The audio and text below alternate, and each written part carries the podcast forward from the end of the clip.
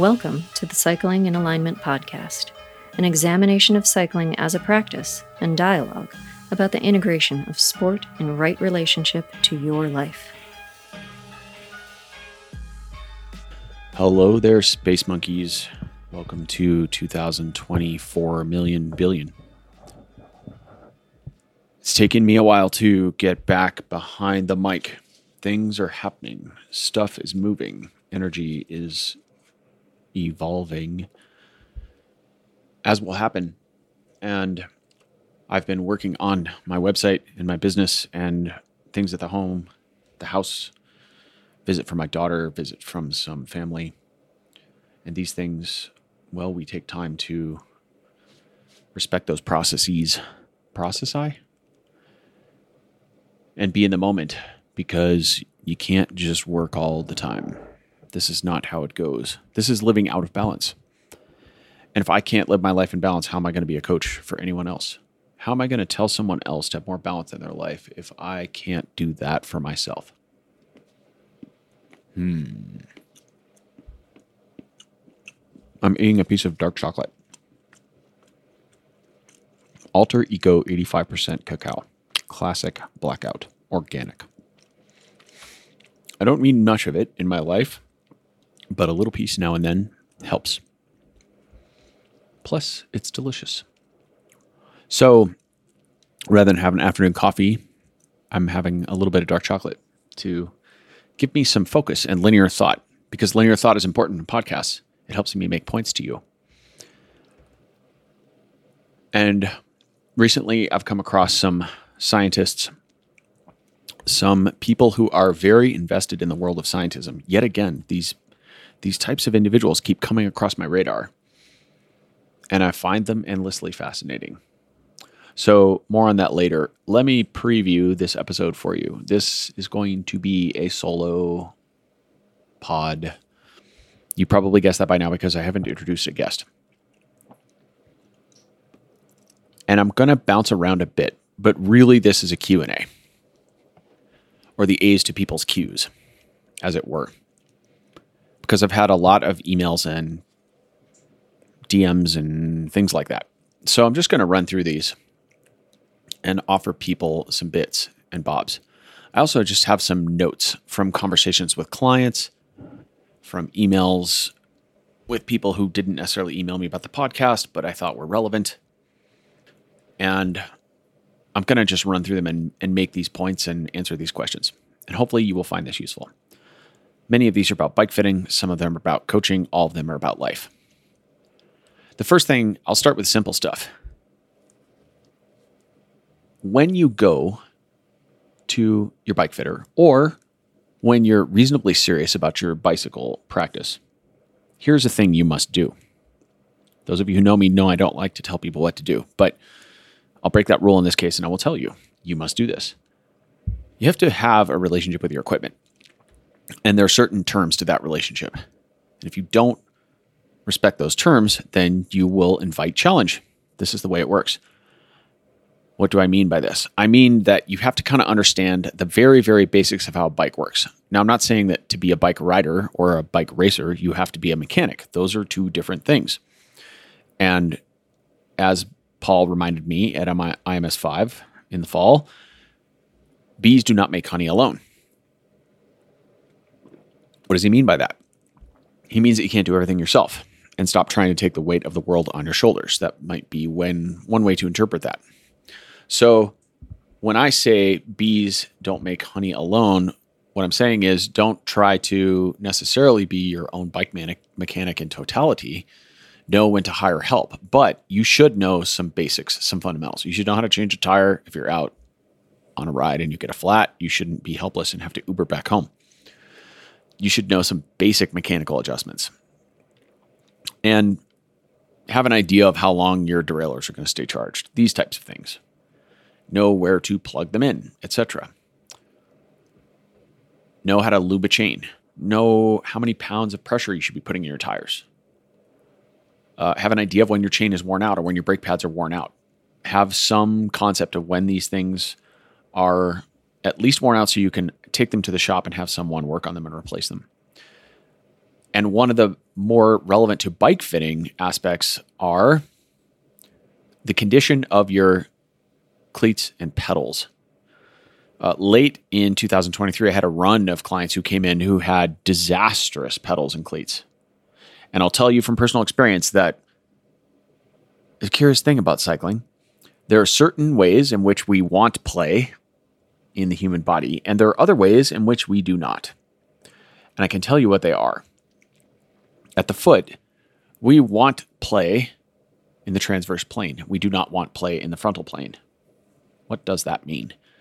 So there from a Cartesian perspective, there are three planes of movement in the human body. So if you think of a person standing, we can define these three planes and we have to imagine you moving in those planes and you'll get the idea. So when I say we do not want movement in the frontal plane, if you were standing up and you put your arms over your head and you did a cartwheel, that would be moving in the frontal plane. So the axis of rotation around which you moved might be your belly button or thereabouts, right?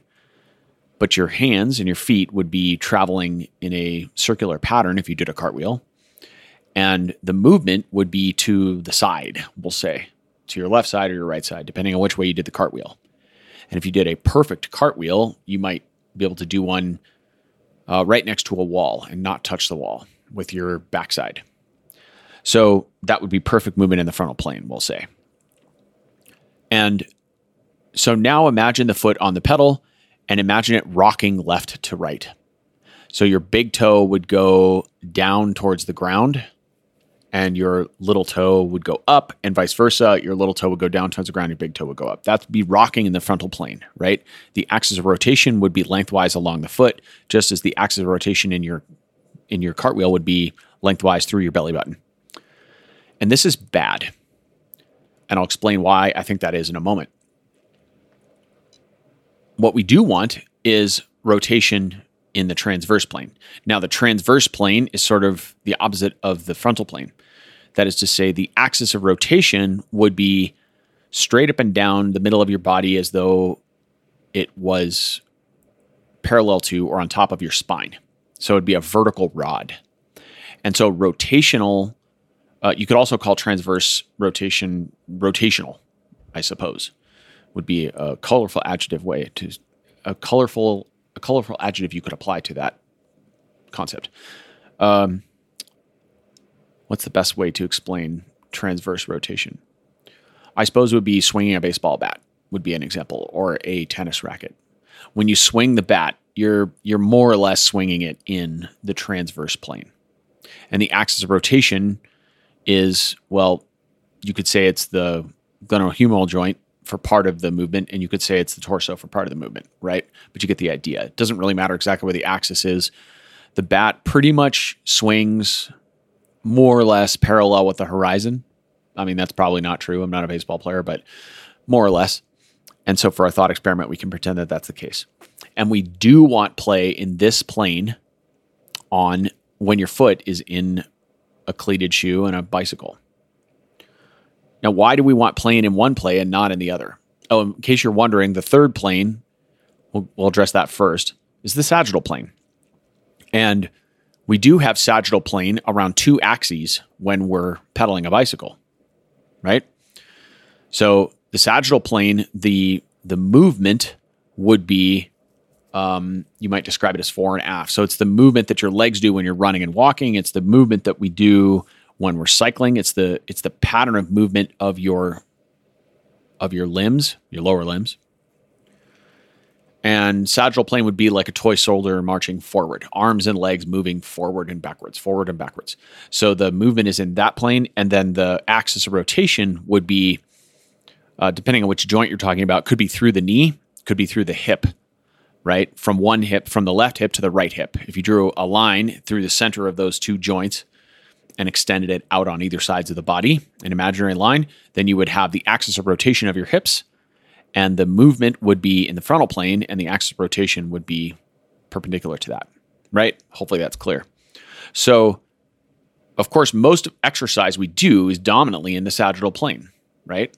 Running is in the sagittal plane, walking, um, Cycling certainly is. And whenever we're seated at a desk, we're basically moving in the sagittal plane to sit down, and then we're stationary, and then we move in the sagittal plane to get up, more or less. So we have sagittal plane movement in cycling. That's what it is. And we have two axes of rotation, at least, really, probably three one at the ankle, one at the knee, and one at the hip. And all of those joints uh, have movement about them while we pedal. Now, there's other movement that happens in cycling and micro movements. And to be clear, uh, there are some biomechanists and other people in the movement industry who would say that all joints are triplanar, whereas there are other people who would say that there are some joints that are only uh, monoplanar or move in one plane. So, a good example of that is the, well, to contrast, is the hip and the knee. So, if you stand up and you stand on one leg and then you take the other leg, you can move your thigh in a circle. You can move it fore aft. You can move it in the sagittal plane, the transverse plane, and the frontal plane. You can move it in all those planes because your hip is really kind of like a ball and socket joint from a very mechanistic standpoint. And the knee is a little bit more like a hinge joint, right? Primarily, it likes to move in the sagittal plane. Now, the truth is, your mo- your knee can move in the other two planes as well, just not nearly as much. The the movement of the knee in the frontal and transverse planes is very reduced in comparison to the frontal, the excuse me, the sagittal plane. And one of the ways in which we bulletproof our knees is to actually move it in other planes. There's a hint for you. So, in fact, there's a Qigong exercise I do most mornings called listening to the knees, which does exactly this. It's basically knee rotations. So, we want the foot to move in certain ways and not in others. And here's my theory on this. And before you ask, I have absolutely no science to back this up, no mercury with chalk to be found, no elixirs, no triple blind, placebo controlled studies with radioactive isotopes. These things do not exist. and if you ask me, all the good stuff that we know is stuff that you can't find out in double blind studies. Not all of it. I'll, I'll retract that statement. I'll modify it and then spit it back out. The vast majority of. So, when we watch the movie Inception, this is my own theory. This is off the wall. I'm giving you full warning. You've been noticed. Uh, I'm giving you notice. You've been notified. When we watch Inception and Leonardo DiCaprio has a dream within a dream within a dream, how do we wake up from these dreams in our fictional movie? We fall. Why do we wake up from dreams in which we fall, or you might say nightmares? I think that we have to consider evolutionary biology.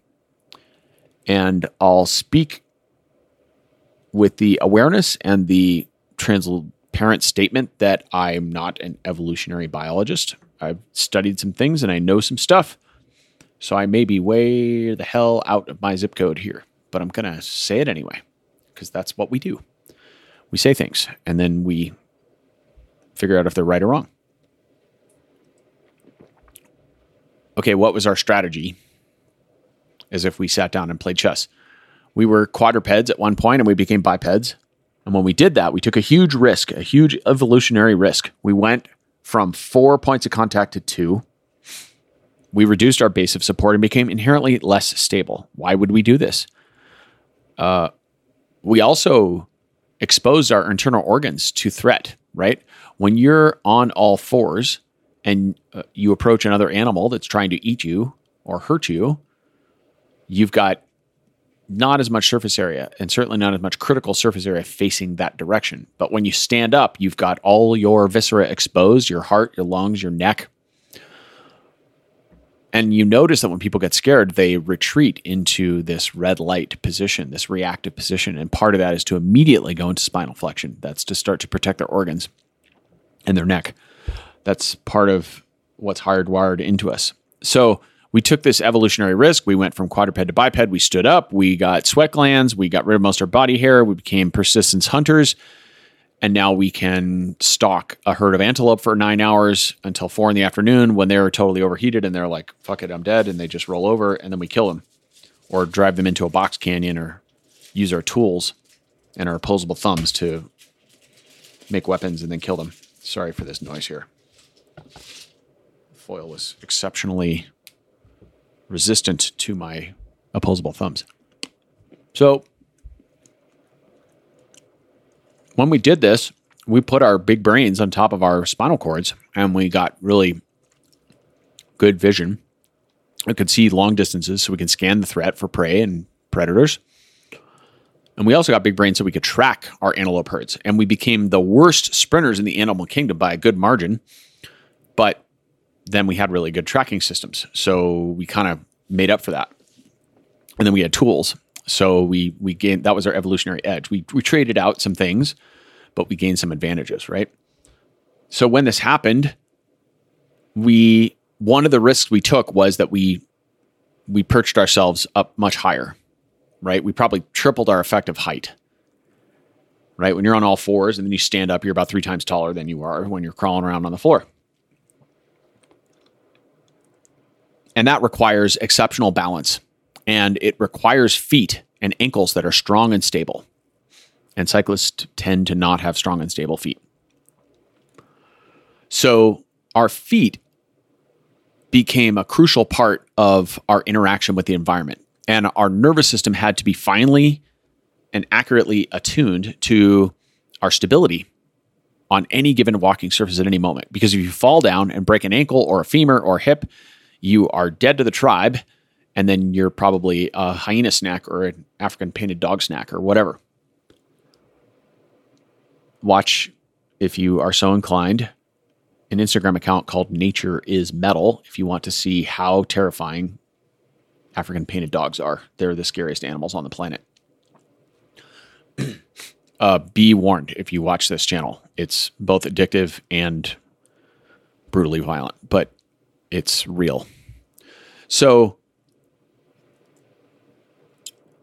when we walk on the surface of the earth, we have to be acutely aware of our environment and of our the condition of the ground we're walking on, we'll say the surface that uh, on which we're engaging. This is one of the biggest problems with leather coffins or Hokas, or as a client recently pointed out, I should really be battling on shoes because they are the squishiest of the squish, just about. And these are these are accommodations for a, a, modern world in which we live, where we walk around on concrete. Of course, we weren't made to do that, so they're they're accommodations we have to make to live in in society. But these shoes are a disaster. They make your feet so weak and they tune down the sensitivity we have to the environment. I, this is this is a problem in our world, right? Let me just segue for a second here. Like human beings are destroying themselves by their exposure to LEDs and computer screens and monitors that are have all the wavelengths turned to the wrong dials and too much blue light. Not enough sunlight, not enough clean air, I'll try not to rant here, but we also assault our senses, specifically our sense of smell, with all these chemicals and perfumes. And this is a thing that I've always felt strongly about. And then I did the podcast with Ashley Frazier and Back to Basics, and it just reinforced these points. Like, stop using deodorant and air fresheners, people. There, I'm telling you what to do again. Stop using fabrics softeners with perfumes in it. This stuff is toxic poison. And the fact that people don't immediately intuit that this is toxic poison is a bit crazy making for me because it's obvious. Like, just sit with it for a minute. When you smell some of the odors that come out of people's dryer sheets, there's nothing on earth that smells like that. And the further, what is our number one rule?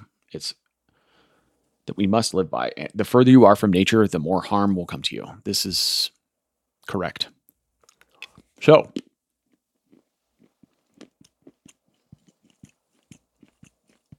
modern padded shoes are making things worse.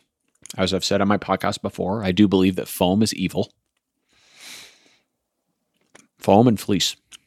Fleece is evil. Microfleece is evil. I mean, come on. Where do you think microplastics come from? Mostly from fleece. Stop buying cheap fleece jackets, please. So we we live in this world with our dulled senses and our feet are we think of them as crude appendages that maybe occasionally get pedicures and sometimes stink when you don't wash your gym shoes frequently enough. And are things that you stuff into a cycling shoe to be the endpoint of force when you smash pedals. This is this is I would say how most people conceive of feet. The reality is feet are sensory organs. And when they are working correctly, they will tell you a lot about your environment. So if you're not walking barefoot through the world at least sometimes, you're missing out on a lot of things. And you're also deconditioning your body. And it doesn't take a rocket scientist to figure out this is not a good future cast because, well, okay, look at Peter Attia's work. Peter, if you don't know who Peter Attia is, go forth and make the, the keyboard mudras. Peter is he's a science guy. He's he's fully gripped by scientism. No judgment there. He's on his path. He's doing his thing. He's well known. He's got his books and his podcast, and he he references all the data. He's a a doctor, and he works primarily in cancer, cancer research and treatment. And so, well, not re- he's not a researcher, I don't think. So he was a an emergency an ER doc for a long time and he talks about this in his book. And Peter Peter future casts for for his clients, and he asks them, you know, what do you want to do when you're 80 or 90? And then he does an assessment of their physical condition. I'm not one of his patients, so I'm going off what he says in his books and his podcasts. He assesses them and does blood work and some other things, and then he gives them a, a status report, state of the nation, and he explains to them what their biggest challenges are in terms of how they're physical performance or their their health span as opposed to lifespan, two different points, will degrade over the next 5, 10, 20, 30 years. And he asks them what their goal is, you know, oh, my goal is to still travel to, you know, the beach in Mexico or I don't know, wherever they want to go. People want to go to Italy and they want to play with their great great grandkids. So he can calculate how much strength you need to lift up your 12 pound grandkid and those kinds of things or your suitcase into the overhead bin. And then he looks at statistics on how people die. And he's got his list of the four horsemen. So if you don't get taken by blunt force trauma, which is like a car accident or you're not shot by some nut job at a supermarket or something who decided to go crazy with a rifle, and you don't get attacked by a lion or eaten by a bear or um, smushed by a piano, sorry, this is the way my brain works, uh, then you are likely statistically to get claimed by one of the four horsemen. And if I get these right, I think it's metabolic disorder, which is basically Alzheimer's, uh, cardiovascular disease. Um, oh, drat. I'm going to mess this up now. Should have written these down first. Uh, cardiovascular disease would include heart failure, heart attack, right? Um, adult onset, basically diabetes or complications of diabetes, I believe is the third one. And the fourth one is just, is it metabolic disorder or is that, I can't remember. Sorry, I'm, I'm butchering this. In any case, Peter's got his four horsemen. And those are statistically the things that claim most people. I think I covered most of that more or less. I might have smushed it a bit. And then the last category is how does grandma or grandpa die? Well, if they don't get claimed by one of those, statistically what happens is they fall. And after they fall, their life quality of life goes down a lot. Right? So and this is because when you're an elderly person, it's harder to recover from these types of traumas, especially if you break a femur or break your hip or break an arm, right? Uh, you you wipe out when you're going out to get your morning paper on a little bit of ice or sand. And what is the cause of that? Well, we could say that it's fundamentally the cause is you had unstable feet and ankles, right? So um, we could break it down a little more than that, but you have to have good balance. You have to have good in- intrinsic arch stability and foot stability, ankle stability. You have to have good foot reaction speed. So and you have to be you have to have good balance like not only within your feet but you have to have good balance be aware. You have to be cognitively aware and sort of reactive in your head. You got to kind of have a good proprioceptive sense of where your body is you know, when you're walking in an uneven surface. And so if you spend years and years of your life walking around in really well padded shoes and you never walk on the grass barefoot or on stone barefoot or god forbid on concrete barefoot or you know a trail barefoot or at least in minimal shoes that help engage you with the environment a little more and also work the muscles of the feet the fascia of the feet etc build up the, the fat pads but also build up the capacity to sense the environment through your feet. If you don't do this then these appendages aren't going to be much good. I mean it's you know the oldest rule on the planet. If you don't use it you will lose it. Is that a serious question? No. So we have to use our feet and we have to have strong feet and ankles. And I can tell you, it's quite common for me to see cyclists who come into my fit studio who have dreadful foot and ankle stability. Dreadful, like a two out of 10. Why? Because when you're on a bike, you're using modern cycling shoes, the world's best invention. Thank you, Specialized, for bringing us the stiffness index of 13 out of 10. And what the fuck does that mean? Seriously? You guys got to turn down the marketing bullshit. So we all think that we're cool because we ride around in carbon fiber shoes and they're so stiff and these stiff levers. What these stiff levers are doing is, in fact, weakening our feet and ankles because we are conditioning everything above that the hips, the knees, the hamstrings. Sorry, we're not really, yeah, we are conditioning our knees. I'll say that. We're conditioning the muscles above the ankle of the lower limb. But we're allowing the muscles in the feet and ankles to be assisted by a lever. And if we add a stiff orthotic on top of that, we're compounding our problems. So the problem is the delta in conditioning between the foot and ankle and the rest of the system. This is always the problem. It's the delta. Relative to what is the question we ask. So you have well conditioned muscles in some respects and poorly conditioned in others but they're all part of the same system because nothing is actually individual. When you walk and run, do you only use your calves? Do you only use your hamstrings? No. Use your whole leg and your hip and your actually your torso and your lat and the contralateral arm. And this is how you walk. Use almost every muscle in your body when you walk. You use almost every muscle in your body when you ride. Probably just about everyone, especially when you go hard. Don't believe me? I'll do a little video and show you later. So we want movement in, I'm coming back to movement. We want movement in the transverse plane, but we do not want movement in the frontal plane. Why? Because Leonardo DiCaprio falls. What? Makes sense, Pierce. So, what I'm saying is when you step with your foot on the ground and your foot tips in a way that the first metatarsal, that's the ball of the big foot, drops down. Like imagine that you're walking down the stairs sideways and you misstep slightly and one foot is halfway on the step and halfway on the off the step. And you're in the dark so you didn't see it and you're not expecting it. You're expecting a flat surface. Or I'm sure we've all done this where we get to the bottom of the staircase and we think that there's one more step and there's not, and we hit the floor. We try to step down for a step, but we hit the floor instead, or vice versa. We get to the bottom of the staircase and we think that we're at the floor, but there's actually one more step. And either way, those are both quite alarming to the nervous system. There's an immediate central nervous system response and a, a, a very quick reaction to that change in environment.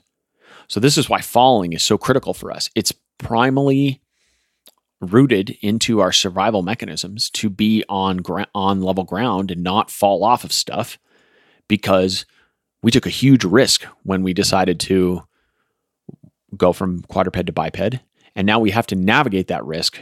And one of the ways we do that is by installing a safety system. It's like when you bought a new giant house that cost you 6 million dollars because you live in Boulder and then you decide to put an alarm system in it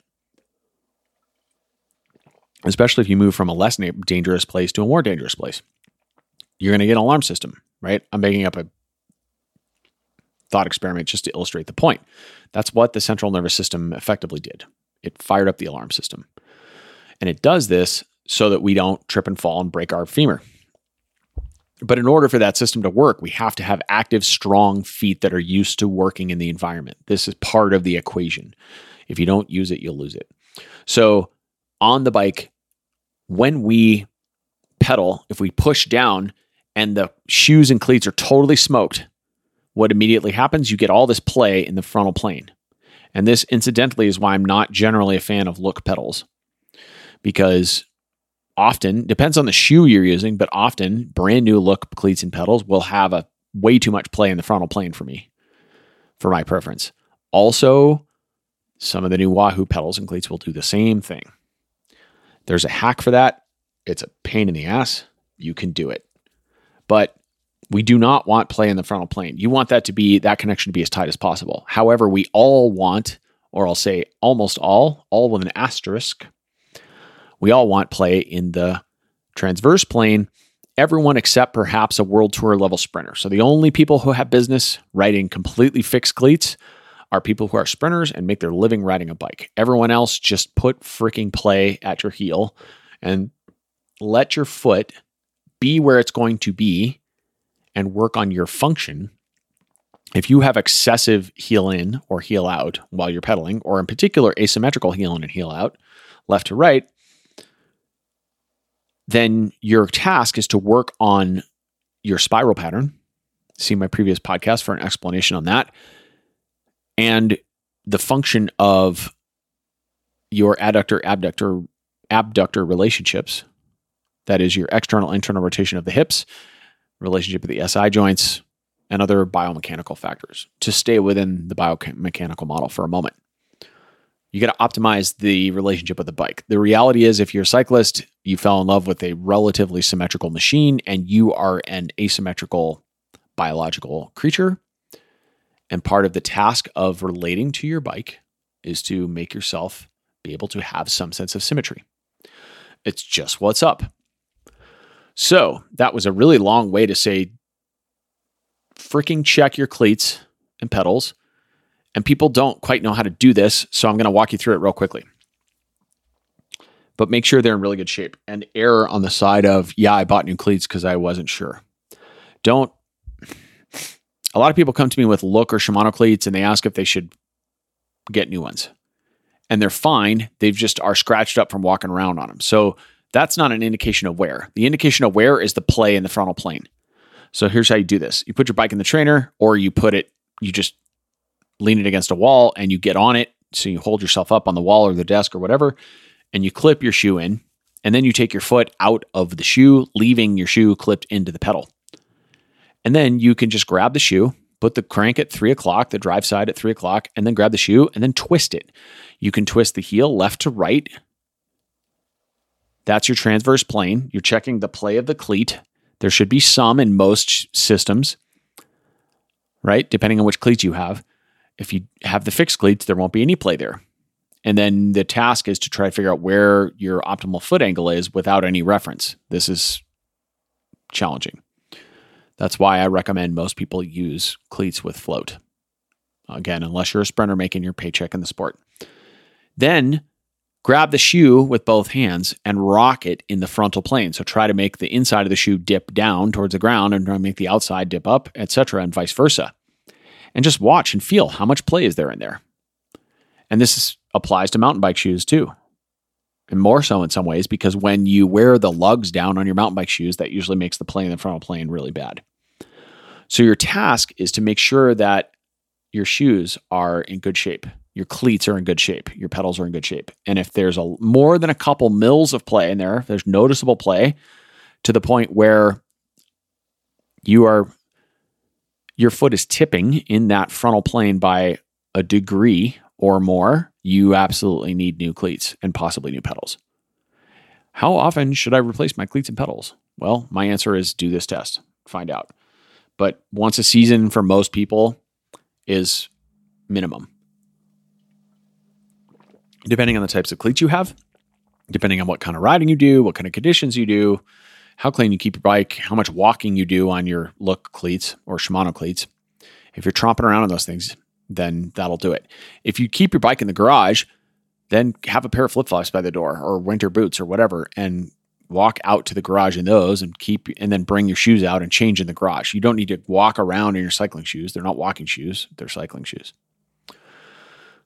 That was a really long way to say that it's it's a small detail, but it was a really long way to say keep your shoes and cleats in good condition. Small um, but not trivial detail. Okay, that's point one that I wanted to bring up because I have had so many athletes come in uh, and ask me about whether they should wedge. And when they come in and they've got three degrees of play in the frontal plane of their cleats and shoes on their own, wedging is irrelevant. I have no idea how much wedging you need, air quotes, but I don't really like. I I have done a podcast on wedging before, and I just want to briefly unpack this. I don't really like wedging generally. Wedging, all wedging is an accommodation. Now, sometimes accommodations are useful and even recommended, but in most instances, they are not. Because I want your foot to be strong and stable on its own. I want it to have good arch integrity. I want good firing of the, the muscles that stabilize, build the arch, and dome the arch inside ankle bone high in most cases, unless you're a supinator. And I want people to have good control over their ankle stability under load. In order to propagate this, you don't do this with wedging. Wedging, it's accommodation, right? You can't just jack your foot up to correct it. So, what is the issue with wedging? There's two problems, okay? So, let's say that someone is, uh, they've got not great arch integrity. So, they've got very flat feet. And so they're overpronated, right? This would be the medial ankle bone, the inside ankle bone would be moving towards the crank arm. And strangely, this can result in either toe in or toe out. Those aren't necessarily correlated, but most of the time we would probably see a toe out, heel in when someone's really pronated. That'd be the more common pattern. And so when we have this, this flattened arch, right? This lack of integrity, this this stretched out plantar fascia of the foot. That's the the fascia lines on the underside of the foot are all stretched and long. They don't have enough integrity in them or enough strength, enough shortness. When we have this, then we get this lack of, of sort of power transfer to the pedal. And we can see the inside ankle bone is collapsing and we can see the foot is not in alignment. And we usually get an internal rotation of the femur in that's coupled with this, right? Not always, but often. And this is called a medial rotational instability, right? So we get a medial, we get an internal rotation of the femur, an external rotation of the tibia or the lower leg, and then an internal rotation of the foot. And everything's just twisted out of shape. Now, that's a common outcome. If we put a bunch of wedging at the foot and the inside ankle bone is already smashed in we're going to, what happens is the outside of the ankle bone becomes compressed and the inside is stretched. Hopefully that's sort of obvious. So if you sort of put your foot on the ground and smash the inside ankle bone towards the ground, you can feel maybe that the inside ankle bone, the area around that would be longer and the area on the outside of the foot would be shorter. So at first, it seems like a good idea to put some wedging under the foot with the thicker side towards the crank and to straighten that foot out. But here's the problem why is the foot like this? Well, when you run, walk, or cycle, where does the power come from? Does the power come from the ankle? Well, no. The power originates from the muscles that move the hip joint and the knee joint, well above that chain. And it's the nature of the force that is causing the foot to collapse right? Now, there can be some secondary factors to that. If you walk around in padded shoes all the time, then that's propagated poor foot posture and your foot has lost its tensegrity over time. Right? And so then the arch flattens, and that's a result of poor footwear or poor management of foot ground relationships. So there can be some of both that are we'll say, responsible for this outcome of this collapsed arch and this medial rotation. But how do we manage it? Well, if we put arches under there, is that going to restore integrity of the arch? Well, really, what that's doing is effectively smashing the ground further. It's putting more force medially into the foot. And you already have an excessive medial force load on the foot. When you smash your arch into the ground, what you're doing is smashing the first metatarsal. That's the the area under the big toe, the ball of the big toe, into the ground. Right? So when we smash the the the first metatarsal into the ground, are we going to correct that by adding more stuff under that first metatarsal? We might superficially align the foot, but what are we doing to the pressure points? We're actually ramping them up in the wrong way. So let me make this clear to explain. The ideal is to have relatively even pressure amongst the three points of the foot, the three primary contact points, which is the, we can think of the, the foot as a tripod. And the tripod we're looking for is e- equal pressure between the fifth metatarsal, the first metatarsal, and the base of the calcaneus. So the fifth metatarsal is the base of the pinky toe, the first metatarsal is the base of the first toe, and then the calcaneus is the heel bone, right? We want relatively even pressure under those three points. So when you have a compressed arch, you have mostly pressure in the first metatarsal. What happens when we put a big wedge under the first metatarsal? You get more pressure under the first metatarsal. See how this is not solving the problem? Now, that's an attribute of that outcome. But how do we change the outcome? Well, we restore integrity of the arch by having the foot learn to react to the ground and building arch integrity. And that's a whole chapter on foot exercises and walking barefoot and progression to minimal shoes and things like that. But then we also change the nature of the way the force is made up the chain at the hip and at the knee. Because the the way the force comes, we'll say originates from those joints and is transmitted down the lower leg into that foot is what caused initially that medial collapse. That in combination with a weak, lazy foot. Those are, in most instances, that's what causes the whole problem. So wedging doesn't solve this. In fact, it arguably makes it worse, but it makes it look maybe a little bit tidier biomechanically from if you've got some cheesy laser you're pointing at somebody's knees or something. But in my experience, it doesn't even really work there. It just puts more strain on the ankle joint, right? So it we've got this medial ankle joint that's got this length to it and the lateral one that's squished. And then we put the wedge under there and it sort of tries to align the ankle, but nothing really happens. All it does is just sort of ramp up the pressures on those fascial pinch points. I'm going to take a brief pause to turn on my sauna. Stay tuned. Don't go anywhere. Okay. So that was a bit of a technical conversation about that stuff. Hopefully that's useful to people. And hopefully it's a good explanation as to why I don't really prefer to wedge. So next I want to talk briefly about coaching and specifically about coaching for races. Um, chocolate, mm, dark chocolate. So often I get questions from athletes about strategy, and they want to know when they should attack. Most of the time, this is the wrong question. They want to know things about pacing.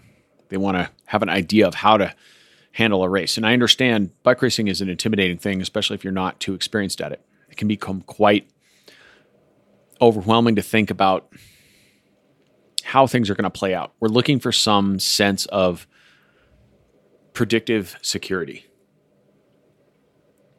Like, what do I expect in a bike race? And we can't always answer that question. This is what's beautiful about bike racing is it's such a complex interaction of physics, weather, psychology, unpredictable events, and I think I cover and physiology that we don't really know. There's such a, a complex interplay between those variables. We have no really no idea how the race is going to turn out on any given day. That's what makes it beautiful. That's why it's not a freaking fitness contest. Like if you want to eliminate all that crap, just go race on Zwift. Jesus. Boring as hell. Or go to a marathon. Uh, you know, slightly more interesting than Zwift, but only marginally in my opinion. So, no offense to any marathoners out there. Like uh, there's some amazing athletes who do that stuff and I have never raced a marathon, so I can't speak as to how hard they are and probably would learn a lot if I did. But it's not on my list right now. So when we think about the lens through which we consider a bike race, and we we get to the point where we're slightly more advanced in our tactical perspective, we might consider the lens through which we view our racing in terms of the psychology of the group. Right? So do you think of a bike race as really a fitness competition? Meaning do you hold the belief that the strongest rider should win a bike race? Okay, if you do, do you mean do you think all that applies to all bike races or only time trials? And when you think that, is that sort of are you wielding the sword of justice? Do you do you think that that's a worthwhile uh, attribute for an athlete to have to be the strongest athlete? because I can tell you there are many things that predict an outcome of a bike race. And yes, the engine size is one of them, but it's only one of several factors. And I'm definitely going to do a podcast that unpacks my list and draws a Venn diagram of what I think those relationships are in the future, because that will be. I'm gonna I'm gonna stab some sacred cows in the face when I do this this episode. That was a bit of hyperbole, but you get the idea. So I am not really going to stab any cows in the face. I'm going to talk to you while I have chocolate in my mouth, though. So,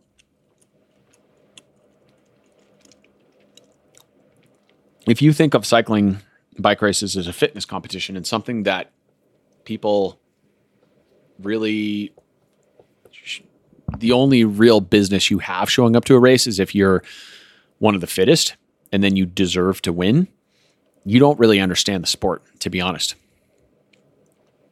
Um, that's a childlike view of the sport. And to be fair, there are people who think the other way around. Uh, they see cycling as an opportunity to almost steal from other people, right? We'll say to be duplicitous in their intent. Now, there aren't that many opportunities to do that in bike racing because if your engine is that bad that you have to be outright duplicitous or nefarious in your intentions, chances are uh, you're not going to be at the finish line to contest the finish. But every once in a while it happens. But the point I'm getting at is that if you only see cycling as a fitness competition, you're missing the 3D chess element of cycling. Cycling at a competitive level is really about going to the line with the biggest engine possible and the most fuel in that engine possible but then also using the fuel and the turbo that you have carefully crafted and trained at exactly the right moment to try to win the race. And that requires tactical acumen, it requires experience, it requires presence, it requires concentration, and it also requires an understanding of the rhythm of the race. If we think of the peloton like a school of fish or even a swarm of bees. There are times when a swarm of bees can get really quite feisty and whipped up into a frenzy. And they will attack the living crap out of you, and you might die. There are other times where bees can just be super chill and not care about anything. And this is true of a peloton also. So there are times when maybe there are attacks going and going and going and going for seemingly long periods of time and no one really gets anywhere. And maybe you want to be participating in those attacks. Maybe you want to be making those attacks. Maybe you're following those attacks. But maybe you're not. Maybe you're just observing and waiting. And sometimes when you read the rhythm of the race, there's a magic moment where everyone sort of gives up because they're all collectively pretty tired. And you can actually establish a pretty good gap with very little effort if you are looking for that type of moment. And there's nothing there except the presence and awareness of timing and rhythm. All things have rhythm, all things oscillate, all things are based on this pattern of pendulum. And this happens, this this applies to bike racing too. So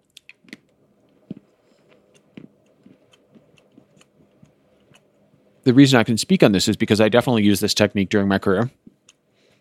I used it to my advantage. I used it to make a great many breakaways where I was probably not really the strongest rider in the race or among them. I was pretty average, but I was reading the the rhythm of the race well, and I was able to use that to leverage my strength at the right moment. And then leverage a good result out of that.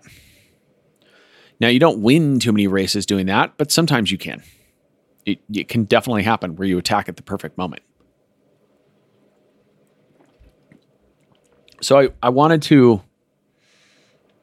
bring this to people's attention because I think that so many people come into a competition, a race, thinking, especially modern cyclists, they're so focused on the engine size. We're so focused on power. We're so focused on threshold specifically, which is only one aspect of power. But we're not thinking about the auxiliary components of a good performance. And this is endlessly frustrating to me as a coach and a cyclist because we we have to bring the complete package. This is the way this works, right? This will be a preview of my Venn diagram episode. The engine is the dominant factor, predicting factor, or predictive factor in race outcomes, but it is far from the only thing required. Right. And the way this Venn diagram works is you've got engine in the middle that'll be the big thing, or maybe even really you could argue the dream is the big thing. And then the engine is the biggest component of that. But there are all these other aspects that make up a smaller part of this Venn page of these with all these blobs on it. And if each of these other aspects are not optimized or at least adequate, they may not win you the race, but if they're missing, they can lose you the race. And this is true for 60, 70 different things, right? So, examples uh, pick the wrong tire pressure in a mountain bike race, a cross country mountain bike race, it'll take you out of the race because you'll either crash or you'll be dreadfully slow. Either way, too much pressure or way too little pressure. Either one can be true. Uh, same is true for cyclocross. Less true for road, but still relevant. You can be the strongest guy in a peloton of 150 riders doing a road race, and you can't go around a corner to save your life and you crash. Doesn't matter how strong you are. You can be one of the top 10 climbers in uh, a hilly road race and a hilly long road race and be in the front group. But if everyone else does a really good job of fueling and hydrating and, and you forget to eat and drink for three hours, doesn't matter anymore how strong you are. Totally irrelevant. If your hilly road race has a 10 kilometer stretch, three quarters of the way through, that has a ripping side wind, and everyone else in the lead group knows how to echelon and you don't, you're bye bye, you're gone. Right? This is, there's so many examples like this. And so riders I think are at a bit of a precipice because we are so data focused, so left brained, Ahrimanic oriented, right? It's like we're so fascinated with technology and things and gizmos right now that we are, uh, your focus determines your reality, right? Just like Yoda said. I mean, we're so focused on that, it comes at the expense of attention to other details at times. And this is incorrect. Doing something with mastery requires that you pay attention to all aspects, that you are aware of the multiple faces or, yeah, aspects, properties that are required to be present and capable of the task at hand. this applies to anything from woodworking to cycling to auto mechanicking to writing, right? How you do one thing is how you do everything. So when we become so data focused that we lose sight of the capacity to do the the technical aspects of cycling, the skills oriented aspects of cycling, the tactical aspects of riding in a peloton or forget the wind direction and we rely on engine, this is problematic. Look, I mean, the same thing can happen even at the highest level. Just a few weeks ago, I was at Team EF coaching camp in Girona, and we had the opportunity to ride with some of the men and some of the women throughout the week. And and I could see, you know, I even had a, a discussion with one of my clients early in camp, uh, a woman who said, "Yeah, I'm I'm a really strong rider." She didn't say this. Let me correct. She said, I'm not as good at going through corners. And I had already intuited that this woman was making up for her lack of cornering ability with her strength. So let's unpack this briefly. This is how this works. Like people compensate for their weak areas with their strengths. Why? Because we all want to do what we're good at. So if you're uncomfortable riding in a tight peloton, for example, or going around corners, you're uncomfortable going around corners at the same speed as most other riders, what happens? The group comes to a corner and you hit the brakes and back out and you lose three bike lengths. But if you're really strong, that's not a problem for you because then you just sprint back up to the group. Now, of course, there'll come a time when your strength will no longer make up that deficit. Right? And also, your strategy is contingent on the pack, upon the fact that you are one of the stronger riders in the group in which you're riding with or racing with. So that falls apart in two areas. One is when you get to a group where all the riders are as strong as you, then all of a sudden you're in trouble because you can't make up for your lack of cornering with your superior strength in the group. But the second is that now you've got no card to play in the race at all. Right? Meaning, when you're in the weaker group, you can use your strength to your advantage. And anytime you get uncomfortable, you can rely on your strength to get you out of that hole. So if the group gets really tight, or there's a fast pace line, or a twisty road, or I'm just making up scenarios, and you become uncomfortable, so you back out of the group and you lose some time, and then you have to catch back up on the next hill. It's no problem if you're one of the stronger riders. But of course, as soon as the the group is as strong or stronger than you, now that weakness is exposed and you're out the back. So we the the self-reinforcing problem comes when the rider rides with the same people over and over again because they learn how to rely on their strengths. And they learn to avoid their weaknesses because we all want to do what we're good at like i mentioned.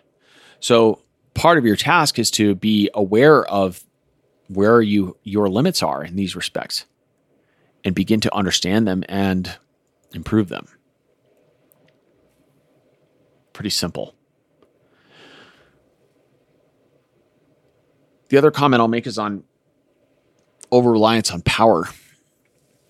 And I've talked a lot about this on my podcast before, but I get a, a, great number of questions or comments about relying on power or pacing or power, the number of average watts people should target.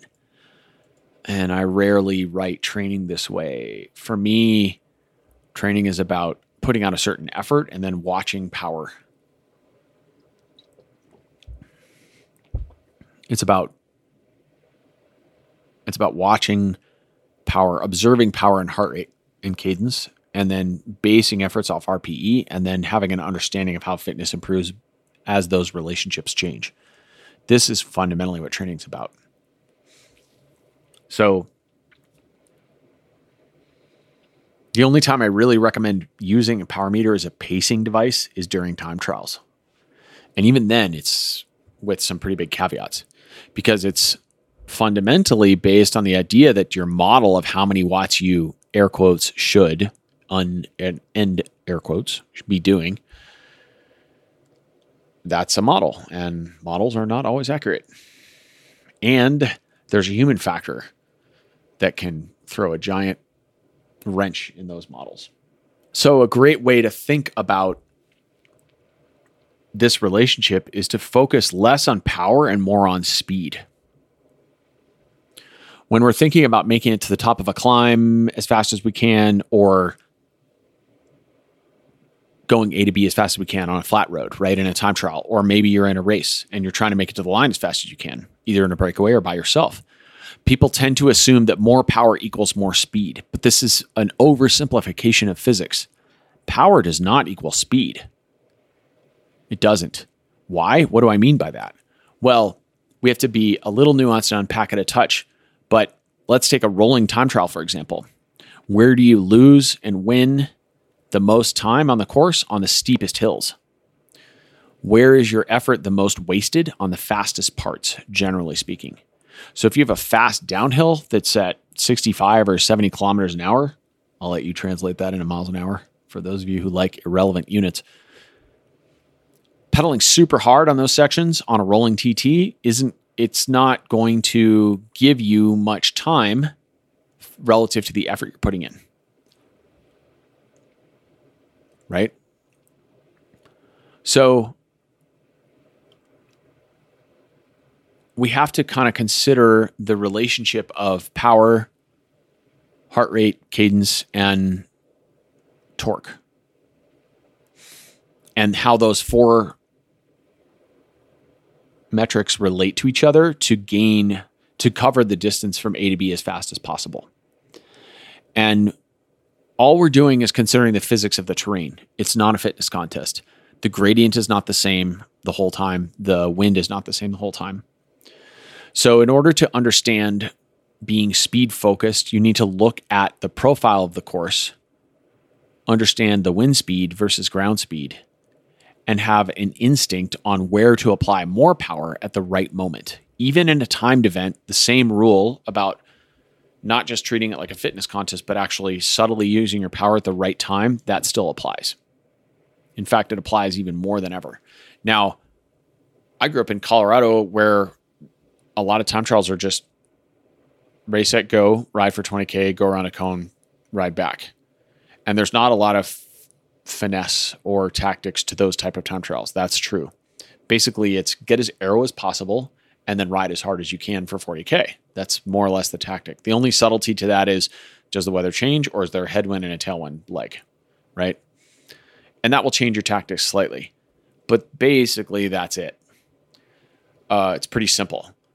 When you have a situation with a lot more rolling time trials or time trials with technical descents or climbs or or you know, especially steep climbs and then less steep climbs, etc., then things get a little more interesting because we have to really consider the pacing. But I'm not a big fan of modeling the pacing to death. To me, this is not useful exercise. What's more useful is to have a deep instinct for the rider to know how hard to go based on how much time is left and how tired they are. And this is a really simple equation in the end. You know, the more you ride your bike and the more you ride your bike fast or hard, you might say, the better instinct you'll have for this type of relationship. And this is in the most essential relationship to develop. This is rule number one for all athletics know thyself. Understand your own strengths and your own weaknesses. Understand what you're good at and what you suck at. Improve what you suck at, use what you're good at at the right moment, otherwise known as train your weaknesses and weaponize your strengths or race your strengths. And apply those strengths in the right way at the right time. I hope that's not too vague and not an oversimplification, but these are really important concepts. So I invite you to think about your goal events for this year and think about the type of rider you are and how you might apply your strengths at the right moment during those goals, but also consider for a moment what you're most afraid of. What's the outcome you're most afraid of in that race? And then ask yourself what weakness that indicates. Now, ask yourself what can I do? What do I need to do to improve on this weakness?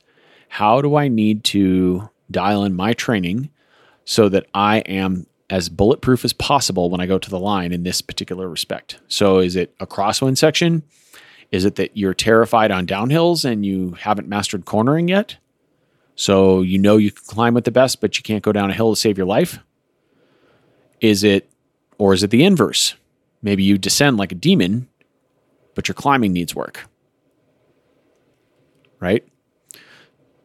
Be honest with yourself, look at yourself introspectively, and carefully analyze and dissect the aspects of your performance that need the most help and apply one simple rule. If you can't, you must.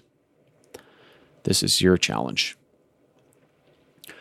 I hope that was helpful. That was a bit of a rambling pod, a little bit on the lens of racing, a little bit on wedging, cleats, footbeds, and a lecture about keeping your shoes and pedals in good shape.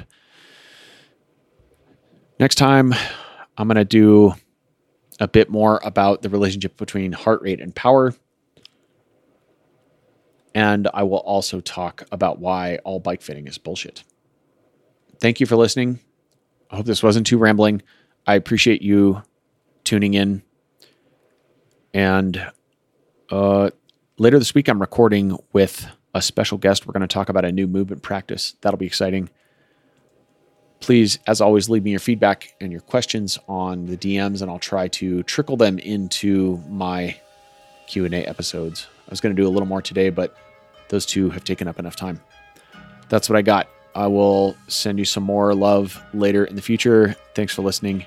As always, pedal consciously, pedal wisely. Epilogue.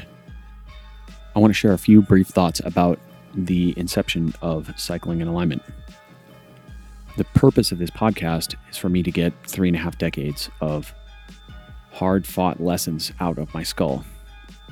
Some of them through my own research and reading, some of them I've been taught through mentors and colleagues, other riders, other racers. A lot of it, a massive amount of it, was simply trial and error through my own stubborn methods. And that has amassed a certain amount of experience and knowledge, understanding. And while I think I'm reasonably smart and I know quite a bit of stuff, I want to make it clear that the opinions that I share on this podcast are belief systems built on what I've experienced to this point. And that some of those opinions are pretty strong, but they are also loosely held. That is to say, that if I learn more about a topic and have a greater level of clarity or understanding, then my old belief systems will be abandoned and I will now operate under that newfound knowledge. So I'm not here to tell people all the things that I know. I'm here to explain what I've learned to this point. And there's a big difference. Also, that is the intent when I discuss things on the pod with guests is to learn from them and have a discourse. Because if we can't have a discourse as adults, then we've lost one of the basic tenets of modern society. Even if we disagree, we ought to be able to, in most cases, shake hands and walk away. Because after all, this is sport we're talking about, and while sport is training for life, it's nothing to get too upset over. The purpose of the podcast is to help me help other people, and specifically to help them actualize their highest potential by illuminating a path that enables alignment with their truth, their intent, and their coherence. That's really the end goal. So I'm grateful for your listening. My intent is also not, to be clear, to gain an audience or become popular or gain social status in any way. I don't care about that stuff. That said, if you feel an episode that you have heard will help someone you know, please share it with them. That helps us reach the end goal, which is to help more people. Thank you for listening. I'm grateful for your time and attention. Blessings.